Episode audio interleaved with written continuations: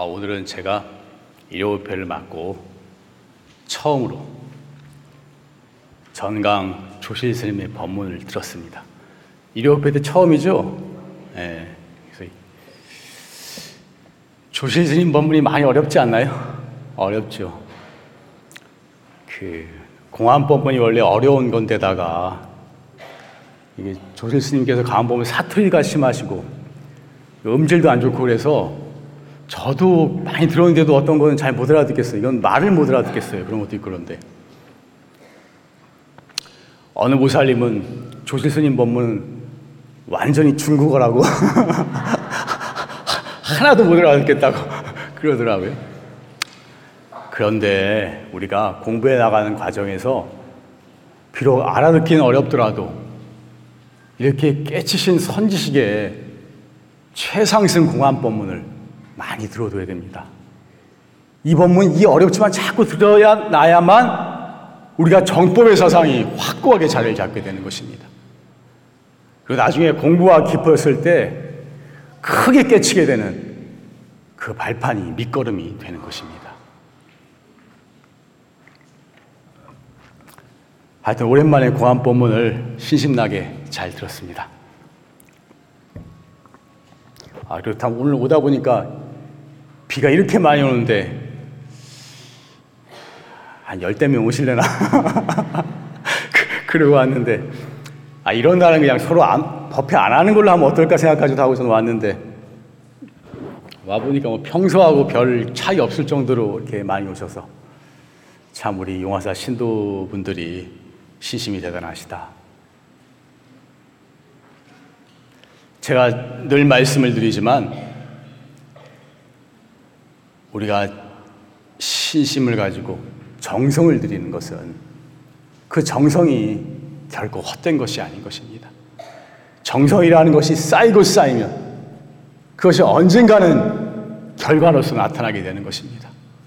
화두에도 정성이 쌓이고 쌓이면 화두가 참다운 의심이 생기듯이 정성이 쌓이고 쌓이면 반드시 결과가 나타나게 되는 것입니다.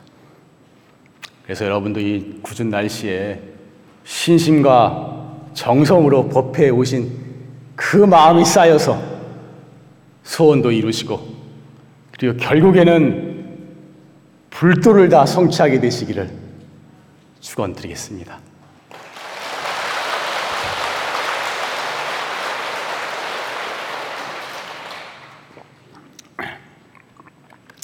이 공안 법문을 듣고 나서 제가 이 좀 생활 법문 같은 걸 하려니까 조금 제가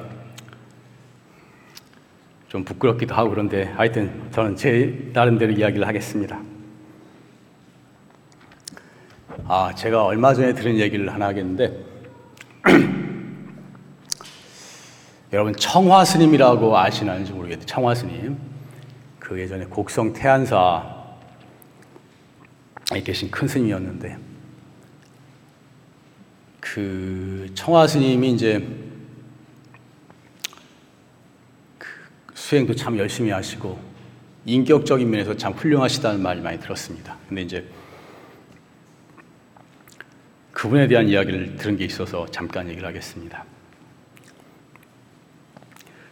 그 어느 재벌 거의 재벌급 회장님이래요. 돈이 많으신 분인데 이제 그 병이 났대요. 병이 났는데 몸의 병이라기보다는 이 스트레스성 그런 병이 아닌가 싶어요.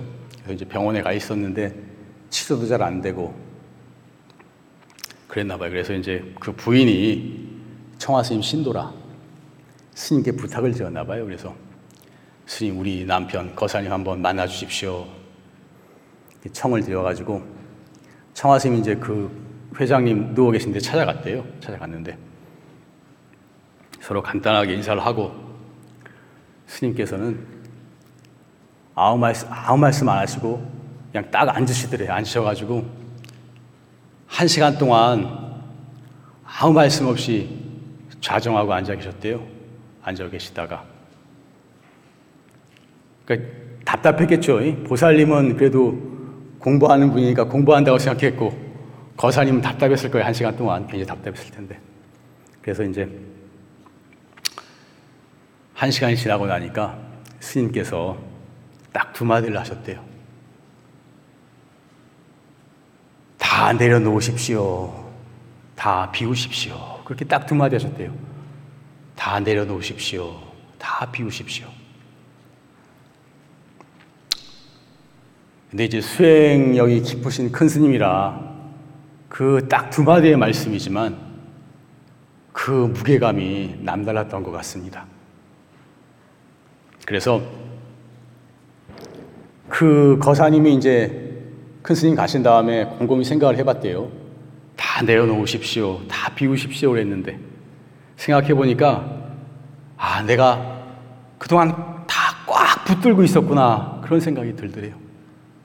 나라는 것, 내 것이라는 것, 내 재산, 내 명예, 내, 가, 내 가족, 이런 거 안 놓으려고, 이거 안 놓으려고 꽉 붙들고 있었구나. 이 생각이 들더래요. 그래서 마음이 많이, 많이 이제 내려놓길, 내려놓 연습을 했다는데, 그래서 뭐, 꽤 돈을 보시를 해서 서울의 청화스님 쪽에 절을 지었다고 제가 그 말을 들었어요.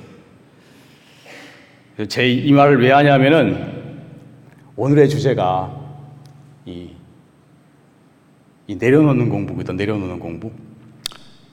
불교 수행이라는 것이 어떻게 보면은 뭐 여러 가지로 표현할 수 있지만 이 집착을 내려놓는 것이다 라고 말해도 과언이 아닌 것입니다. 중생은, 중생의 고질병이 집착병이에요, 집착병. 우리 용화사 큰 스님 법문에 파리가 어딘가에는 달라붙듯이 파리가 보면은 벽에 붙었다, 천장에 붙었다, 바닥에 붙었다, 사람 몸에 붙었다, 어딘가는 달라붙거든요. 어딘가는 달라붙듯이 중생은 어딘가에 집착합니다. 특히 나라는 것. 나에 대한 집착이 제일 강하죠. 나, 내 것, 내 몸뚱이, 물질에 대한 애착, 사람에 대한 집착, 애욕과 옳다는 생각, 옳다는 데도 또 굉장히 집착합니다. 좋은 것이건 나쁜 것이건 중생은 고질병같이 집착을 하는 것입니다. 이 집착을 다 내려놓은 사람이 부처님이고 이 공부라는 것은 어찌 보면 이 집착을 내려놓는 공부를 하는 것입니다. 공부할수록 수행할수록 무소유가 되고 무집착이 되어야 하는 것입니다. 무소유라는 것이 여러분들도 아시겠지만 물건을 뭘 물질을 적게가 안 갖는 것이 무소유가 아닌 것입니다. 정확히 말하면 무소유는 물질을 갖되 물질에 집착하지 않는 것입니다. 집착하지 않는 거예요. 원래 부처님께서는 스님들은 되도록 무소유로 살라 그랬어요. 물질을 자체를 갖지 말라. 무소, 무소유로 살라 그러셨지만 제가 물자들은 정당한 방법으로 열심히 많이 벌어서 많이 벌어서 그거 많이 보시하라고 이렇게 가르쳤어요.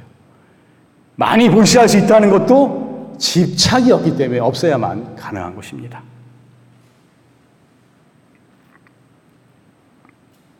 옛날 선사들, 서, 옛날 선사들 법문에 방아착하라, 방아착하라는 말이 많이 나와요. 방아착.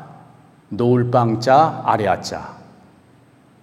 집착할 때 착자인데 이 착자가 이제 그냥 의미 없이 쓰이면은 내려놓아라 이렇게 번역도 하고 집착이라는 뜻으로 번역을 하면 집착을 내려놓아라. 자, 방아착하라, 방아착하라. 집착이라는 무거운 짐이 얼마나 무거운데 그 무거운 짐을 지고 어디를 가려고 하느냐. 내려놓아라, 내려놓아라. 이렇게들 말씀하셨던 것입니다. 그래서 오늘 법문의 제목을 제가 내려놓아라 이렇게 처음에 정했는데 가만 생각해 보니까 제목을 좀 바꿔야 될 것 같아요. 제가 털어버려라로 바꿔서 털어버려라. 그래서 혹시 인터넷에 올릴 때 털어버려라 이렇게 올리세요. 왜냐하면 얘기가 바보니까 우리가 나쁜 기억들, 안 좋은 마음들, 속 좋은 마음들 털어버리자 이 얘기가 주된 거라 털어버려라.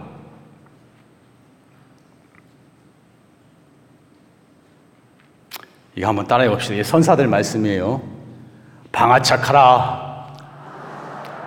집착이라는 무거운 짐을 지고 어디를 가려고 하는가? 내려놓아라. 내려놓아라.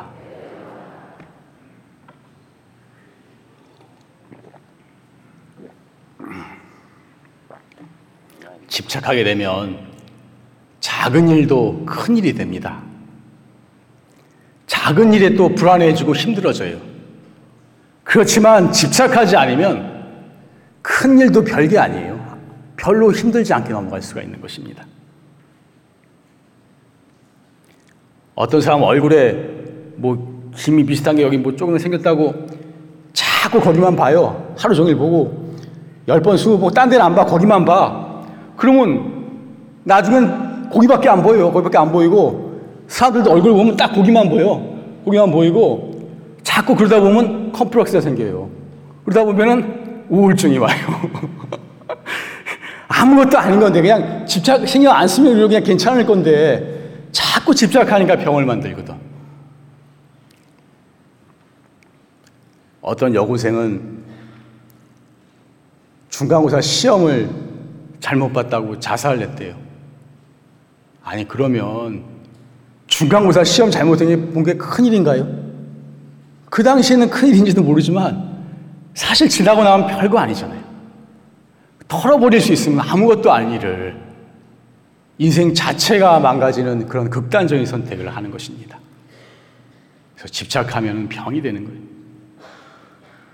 남편이나 아내에 대해서 조금 좀 의심하는 건 괜찮은데 자꾸 하다 보면 뭐가 되냐면 의처증이 되고 의부증이 되고 정신병이 되는 것입니다. 그래서 이 털어버릴 수 있어야 되는 이거 이것이 이런 것이 참 큰 공부인 것입니다. 제가 늘상 말하지만 앉아 있는 것만이 공부가 아니고 진짜 마음 바르게 쓰고 크게 쓸 수 있는 이 공부가 때로는 큰 공부가 될 수가 있는 것입니다. 즐거운데도 집착을 하게 되면은 즐거움도 고, 통이 돼요. 뭐 도박이 즐겁고 게임이 즐겁고 술이 즐겁고 애욕이 즐겁고 뭐 이런 것 좋은 것이라고 집착하게 되면 그것이 바로 곧 고통이 되는 것입니다. 더더구나 고통스러운 기억들, 안 좋은 기억들 이런 것들을 갖다가 집착해서 하게 되면은 이것 또한 병이 되는 것입니다. 우리가 살다 보면 다른 사람의 말에 이렇게 마음에 섭섭하고 기분 나쁘고 이렇게 느껴지는 때가 많아요. 많지요? 안 많아요? 나는 꽤 많던데. 그런데, 그런데 그걸 갖다가 문제는 거기에 집착을 하게 되면 반복해서 생각을 하게 돼요. 반복해서. 문제가 반복이에요. 그냥 털어버리면 되는데, 그 자리에서. 털어버리면 되는데, 반복을 하게 되면, 자꾸 반복을 하게 되면 마음에 상처가 되는 것입니다. 우울증이 될 수가 있는 것입니다. 병이 돼요. 그 라디오에서 들었는데 어떤 사람이 이제 대학원을 진학하다 다니다가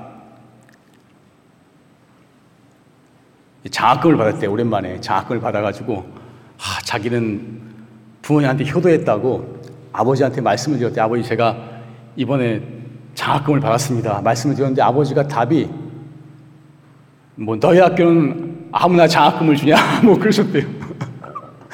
근데 그 말이 상처가 돼서 계속 반복을 하다 보니까 평생에 한이 졌어요. 그래서 그 이후로 평생에 아버지랑 말 안 한대요. 제가 그걸 라디오에서 들었는데, 물론 아버지도 말씀을 잘못했지만, 이게 좀 안 좋은 말이라든지 섭섭한 말 들었을 때 털어버려야 되거든.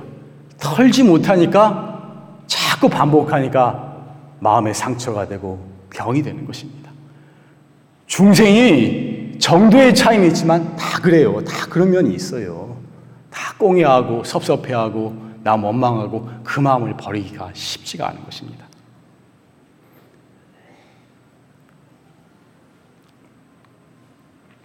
지난번에도 한번 말씀을 드렸지만 우리가 살다 보면 남의 말이 섭섭하고 그 사람이 미워지고 원망스러워질 때가 있어요.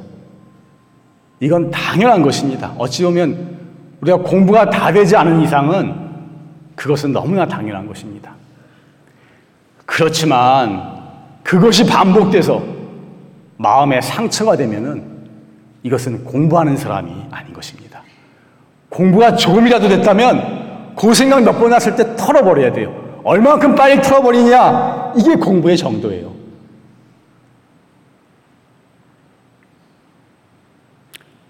남에게 원망의 마음이 생길 수는 있지만 상처가 되면 수행자가 아니다. 따라해 봅시다. 중요한 말이 진짜. 남에게 원망의 마음이 생길 수 있겠지만 상처가 되면 수행자가 아니다. 여러분들도 다 수행자예요. 공부하는 사람이. 이 정법 들어에 들어와서 다 공부한 사람인 것입니다. 또 얼마 전에 제가 불교 신문에서 봤는데 그 어느 스님 말씀에 원망의 마음이 하룻밤을 넘기면 비구가 아니다. 이런 말 하셨더라고요. 원망의 마음이 하루를 넘기면 비구가 아니다. 남한테 아주 기분 나쁜 소리를 들었어요. 그 원망하고 섭섭한 마음이 나거든.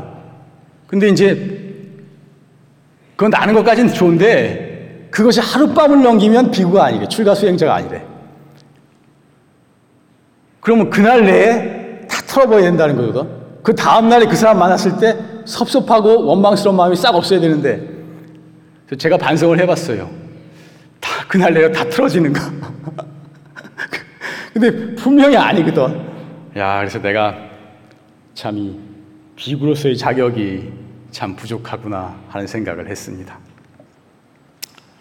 아, 여러분들도 여러분들도 사실은 뭐 출가자는 아니지만 결국에는 다 출가하게 됩니다. 여러 생 후이라 또 반드시 다 출가하게 되고 이 수행자의 길 가시는 거니까 이 말씀도 한번 기억해 두는 게 어떨까 싶어요.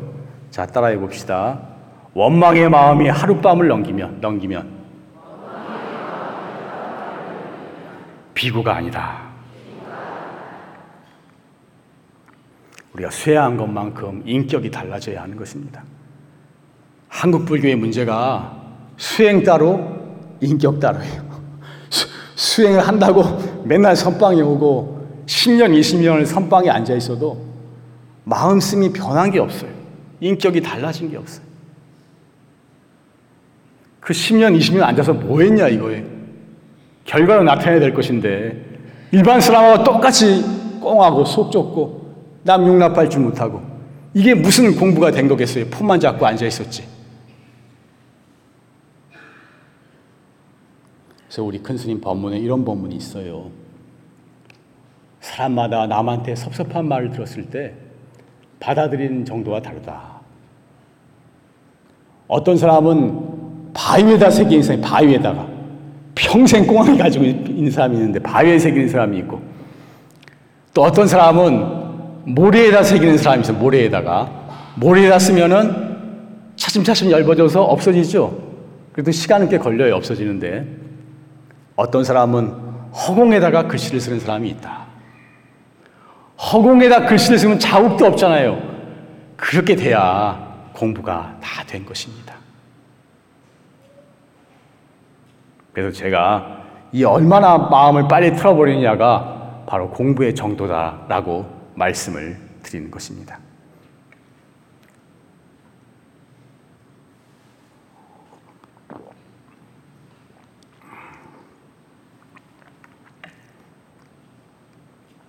어떤 여자분은 젊을 때 요즘 말하려도 해서 성추행을 당했어요. 그래서 그게 평생의 마음의 고통이에요. 마음의 트라우마라 그러죠. 상처가 돼서 계속 그게 반복돼서 생각이 나고 그 괴로워하고 우울증에 시달려요. 그 나쁜 기억 그걸 털어버려야 되는데 털지를 못하니까 계속해서 반복되고 내가 더러워진 것 같고 내가 뭐 잘못된 것 같고 그런 그런 그런 고통 속에 괴로움 속에 시달리고 사는 거예요. 근데 그것을 생각해 보면 사실은 남녀 간에 똑같은 행위를 하는 거예요. 행위는 똑같게 하는데 두 사람이 다 좋아서 하면 그건 사랑이라 그러는 거예요. 싫은데 억지로 하면은 성추행이 되고 성폭행이 되고 그렇게 되는 것입니다. 그러니까 결론은 행위는 같은데 마음의 차이였거든, 마음의 차이. 결국 이것은 행위의 문제가 아니고 마음의 문제인 것입니다. 마음에서 일어난 문제예요. 근데 이런 분들은 부처님 법을 공부를 해야 됩니다. 부처님 말씀에 제법이 공하다 그러셨거든. 모든 법이, 모든 존재가 공해서 실체가 없다 그러셨어요. 반야신경의 시제 법 공상 그랬죠. 모든 법에, 모든 존재의 이 실체가 없이 공한 모습은 불생불멸, 불구부정, 생기지도 않았고 멸하지도 않았고 불구부정, 깨끗하지도 않고 더럽지도 않다. 모든 존재라는 것이 생긴 바도 없고 없어진 바도 없고 깨끗하지도 않고 더럽지도 않다는 거예요. 우리의 몸도 본래 실체가 없기 때문에 깨끗한 것도 아니고 더러운 것도 아니에요. 우리 몸도 마음도 그렇지만 우리 몸도 더럽혀질래야 더럽혀질 수가 없는 것이고 깨끗하게 할 것도 없는 거예요. 우리 존재 자체가 더럽지도 않고 깨끗하지도 않아요. 본래 그 더럽고 깨끗한 분별을 벗어나서 존재하고 있는 거예요. 이 부처님 법을 이해한다면 이 한순간에 내가, 내가 단지 마음의 문제이지. 그건 더러워질 수도 없고 깨끗해질 수도 없는 것인데 탁 털어버리면 그만이거든.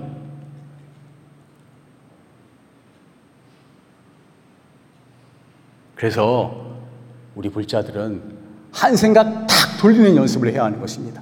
한 생각 탁 돌리면 아무리 고통스러운 것도 탁, 쳐, 탁 밀어볼 수가 있는 거예요. 탁 돌리는 연습을 해야 하는 것입니다.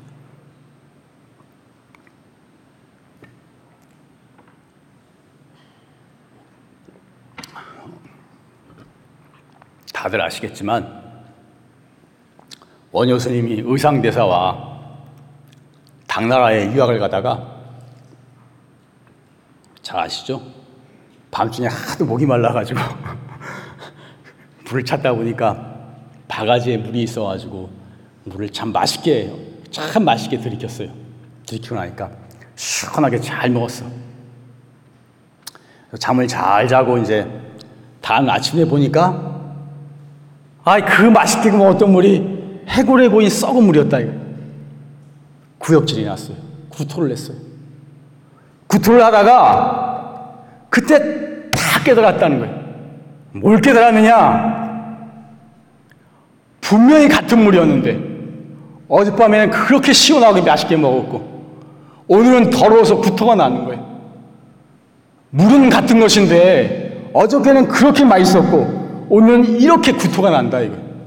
이것은 더러움과 깨끗함이 바깥에 있는 것이 아니라 내 마음에 있다는 증거 아니죠. 내 마음에 있어 생긴 거예요. 이게 더러움과 깨끗함이 바깥에 있는 것이 아니라 내 마음에 있구나.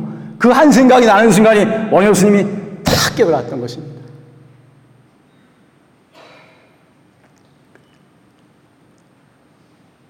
한 생각 탁 돌이킬 수 있으면 안 좋았던 기억, 섭섭하고 원망스러웠던 마음, 고통스러운 기억, 그런 거 한 생각 탁 돌이킬 수 있으면 그것이 공부가 진전되는 계기가 될 뿐만이 아니라 때론 이렇게 깨달음의 기회가 될 수도 있는 것입니다. 사실은 제가 항상 말씀드리지만 바깥에 일어나고 좋은 일건 나쁜 일이건 내가 어떻게 마음을 돌리겠다 해서 좋은 일이 나빠질 수 있고 나쁜 일이 좋은 일이 될 수도 있는 것입니다. 그 한세가 탁 돌릴 수 있으면 고통의 기억도 바로 공부의 기회가 될 수 있는 것이고 깨달음의 계기가 될 수가 있는 것입니다.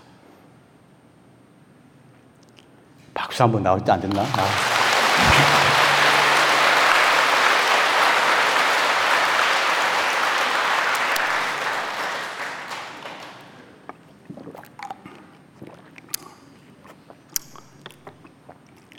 속에서 꽁하는 마음 가지고 남 원망하고 용납하지 못하고 속 좁은 마음 그런 거 가지고 있고 나쁜 기억의 상처들 가지고 있고 이러면 이거 마음에 담아두고 있으면 이것들이 마음속 깊이 자리 잡고 있어요. 제가 항상 말씀드리지만 이러한 것들이 마음의 돌뿌리처럼 박혀 있어요. 그래서 본인도 마음도 좁고 괴롭겠지만 참선을 한다고 폼 잡고 앉아 있어도 화두가 깊이 들어갈 수가 없는 것입니다. 땅을 파보세요. 땅을 파보면 흙만 있으면 잘 파이죠. 돌뿌리가 있으면 아무리 돼도 안, 안 들어가거든. 안 파진단 말이에요. 사실 속으로 이렇게 공하는 마음, 속 좁은 마음을 가지고 살면서 남 용납하지 못하고 그리고 살면서 참선한다고 잘 앉아 있는 사람을 제가 봤는데 앉는 건 참 잘 앉아요. 근데 몇십 년 해도 공부는 진전이 없다 그러거든. 공부는 진전이 없어요. 나는 진짜 내가 속으로 하고 싶은 말이 뭐냐면 그런 분한테 하고 싶은 말은 당신은 지금 오래 앉아 있고 앉아서 화도한다고 앉아 있고 그게 진짜 공부가 아니다. 당신에게 진짜 필요한 공부는 마음속에 있는 그 속 좁은 마음을 탁 털어버리는 그 연습을 하는 것이 훨씬 더 큰 공부다. 그 말을 해주고 싶어요.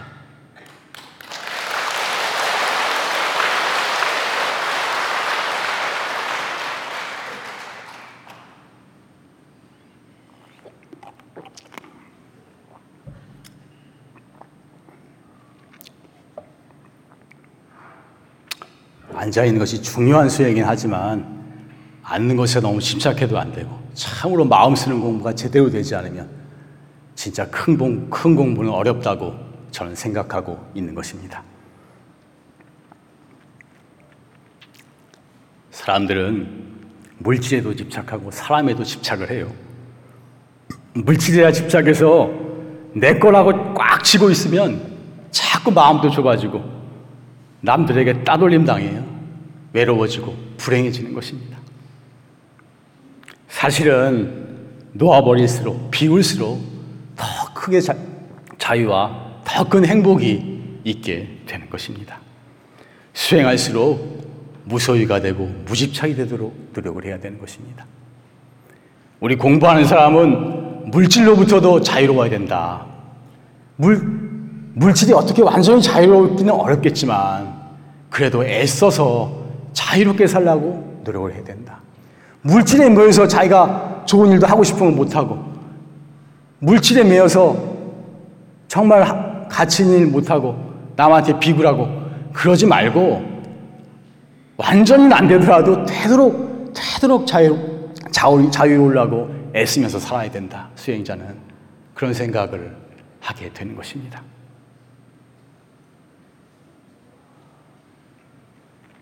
사람에게도 너무 집착하면 남편이건 아내건 자식이건 사랑하는 사람이건 집착하면 너무 집착하면 오히려 인간관계가 자꾸 꼬이게 되는 것입니다.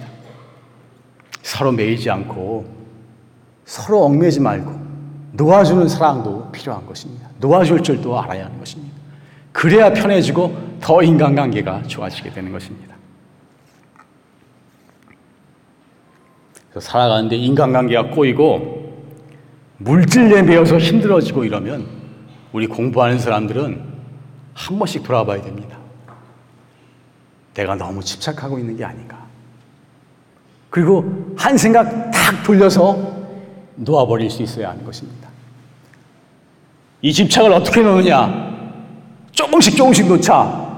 저 사람에 대한 집착 내 조금씩, 자식에 대한 집착 조금씩 놓자. 물질에 대한 집착 조금씩 놓자. 잘 안 되게 돼 있어요. 한 시간 돌려서 탁 놓아버릴 수 있어야 하는 것입니다.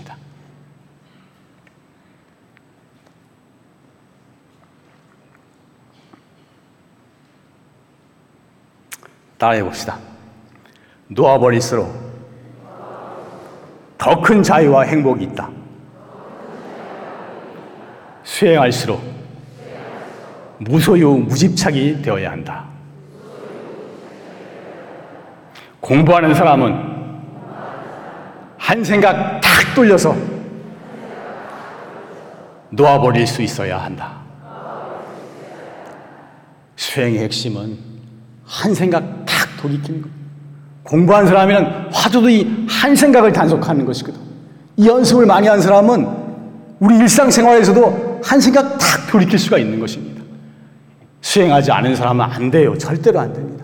공부한 사람은 이것이 한 생각 돌이키는 이 일이 훨씬 쉽게 할 수가 있는 것입니다.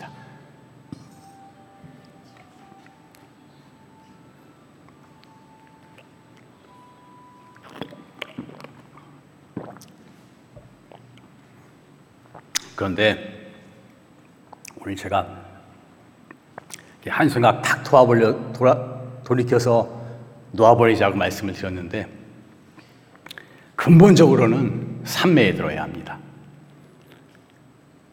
우리가 자꾸 한 생각 돌이켜서 이걸 놓아버리려 해도 중생심 뿌리가 깊어요. 나라는 집착, 내 것에 대한 집착. 이 집착이 뿌리가 너무너무 깊어요. 왜? 근본적으로는 완전히 해결은 안 됩니다. 그래서 이 끊임없이 일어나는 중생심의 근본 뿌리를 없애기 위해서는 삼매에 들어야 하는 것입니다.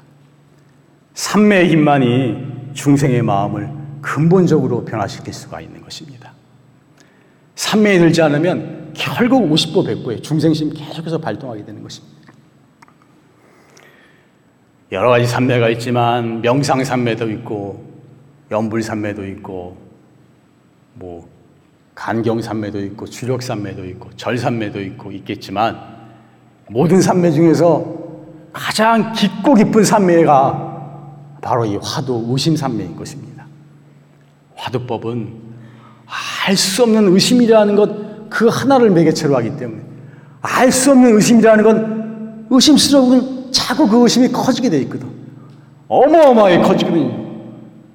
집채만하게 커져서 그 엄청난 힘이 생사의 관문을 꽉 뚫어버리는 어마어마한 힘이 있는 수행법인 것입니다. 한 번 화두에 의심이 사무치면 일체의 망령과 집착을 녹여버리는 용광로와 같은 것입니다. 이 참선삼매에 제대로 들게 되면 한두 시간만 들어가도 중생의 어리석은 마음이 봄눈 녹듯이 녹게 되는 것입니다. 그래서 오늘 제가 속 좁은 마음, 괴로운 기억들, 옹졸한 마음, 한 생각 들어서 탁 돌려버리자, 탁 틀어버리자 그 말씀을 했는데 이것이 돼야만 정말 공부가 깊게 될 수가 있어요. 했는데 그러면서도 우리가 용화세에서 활꽃참선법이라는 최상승법을 만났으니까 몸뚱이 조금이라도 힘이 있고 이럴 때 애써서 이 최상승 활꽃법은 활꽃 공부도 열심히 나갈 수 있도록 합시다. 네,